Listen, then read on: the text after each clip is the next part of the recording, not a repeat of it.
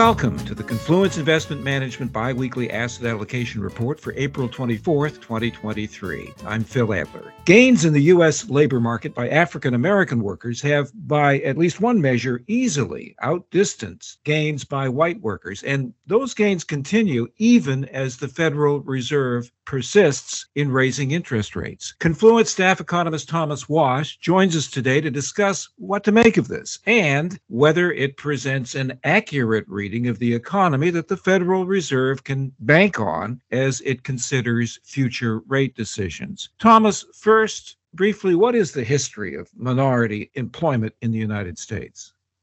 Thank you for having me, Phil. Black and Hispanic unemployment typically lags the national average. There are several factors for this, including geography, education, and age differences. That said, the long run trend has shown that over time, minority groups have been able to catch up with the country in terms of relative employment. And what do the latest numbers show?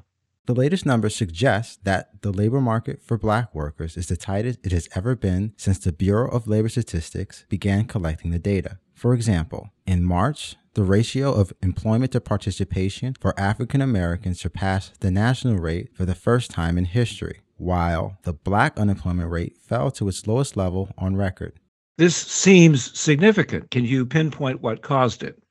Minorities are relatively young when compared to the general population. Thus, as many of them are entering working age, many of their white counterparts are heading toward retirement. The pandemic accelerated this trend as many members of the baby boom generation that left the labor market during the lockdown decided not to re enter.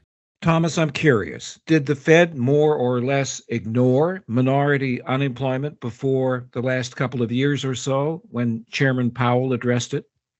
Although certain Fed officials, such as former Minneapolis Fed President Narayana Kocherlakota, alluded to elevated black unemployment rate as a potential indicator for the Fed to consider when adjusting policy, it was never something taken seriously as it was not considered part of the Fed's maximum employment mandate. Current Fed Chair Jerome Powell's decision to focus on black unemployment was related to the disproportionate impact the pandemic had on minority workers. He was concerned that if the Fed raised rates too early, minorities may struggle to regain access to the labor market.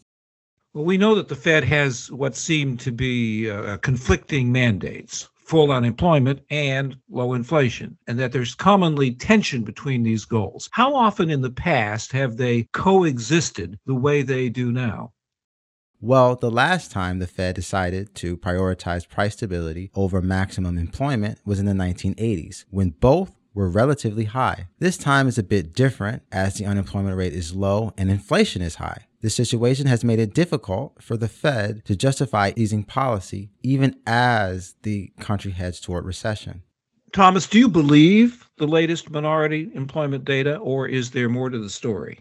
Well, my view is that the data does represent an overall improvement in employment conditions for minorities. The shortage of workers has allowed minorities to find employment and demand higher wages. However, it is important to not look too deep into the data as it focuses on the number of minorities finding work with a disregard to the overall quality of the work being offered.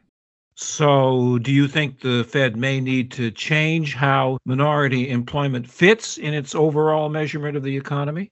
As the report shows, the exit of retirees from the labor force have made it easier for minority groups to find employment. Thus, the data suggests that Fed policy may not pose as much of a danger to racial groups as once feared.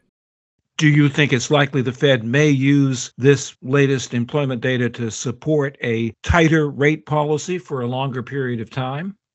Not at this time. Currently, the economy is headed toward recession. Thus, the Fed will be focused on the country as opposed to any individual group. That said, the latest employment figure suggests that the Fed has the flexibility to remain tight for longer if it chooses to do so. Well, is there a good argument for lowering rates hidden within the latest data? One could make the case that the demographic shift shows that the Fed's view of a tight labor market may be outdated. Currently, the central bank relies on the non accelerating inflation rate of unemployment, also known as NAIRU, to judge whether the labor market is too tight. We suspect that the current level of 4.42% may be too high as the acceleration of retirees following the pandemic has distorted the historical relationship between unemployment and inflation. Thomas, here in Florida, where I live, I've been reading anecdotal accounts of retirees, and there are plenty of them down here, returning to the workforce on a part time basis to cope with higher costs. Do you think white workers may try to re enter the workforce in meaningful numbers if the economy deteriorates?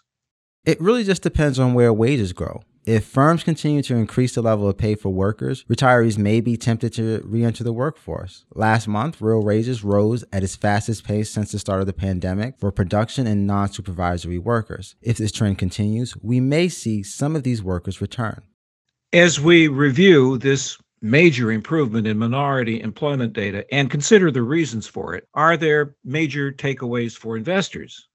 In short, if the Fed continues to focus on minority employment to judge the health of the labor market, it may be tempted to keep rates elevated for longer than the market anticipates. This scenario should be favorable to value assets as higher interest rates should dissuade investors from holding riskier, longer duration securities. Thank you, Thomas. Our discussion today is based upon sources and data believed to be accurate and reliable. Be aware that opinions and forward looking statements expressed are subject to change without notice. This information does not constitute a solicitation or an offer to buy or sell any security. Our engineer is Dane Stoll. I'm Phil Adler.